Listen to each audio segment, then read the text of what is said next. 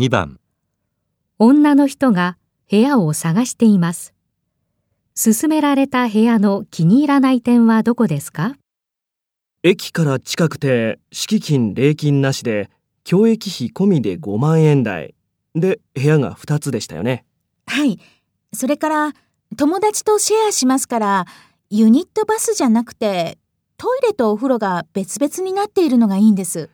そうですよねそうするとあこれいかがでしょうか？2LDK じゃなくて 2DK ですが割とゆったりしていますし物入れもそれぞれの部屋についていますから条件に合っているかとあ、はい。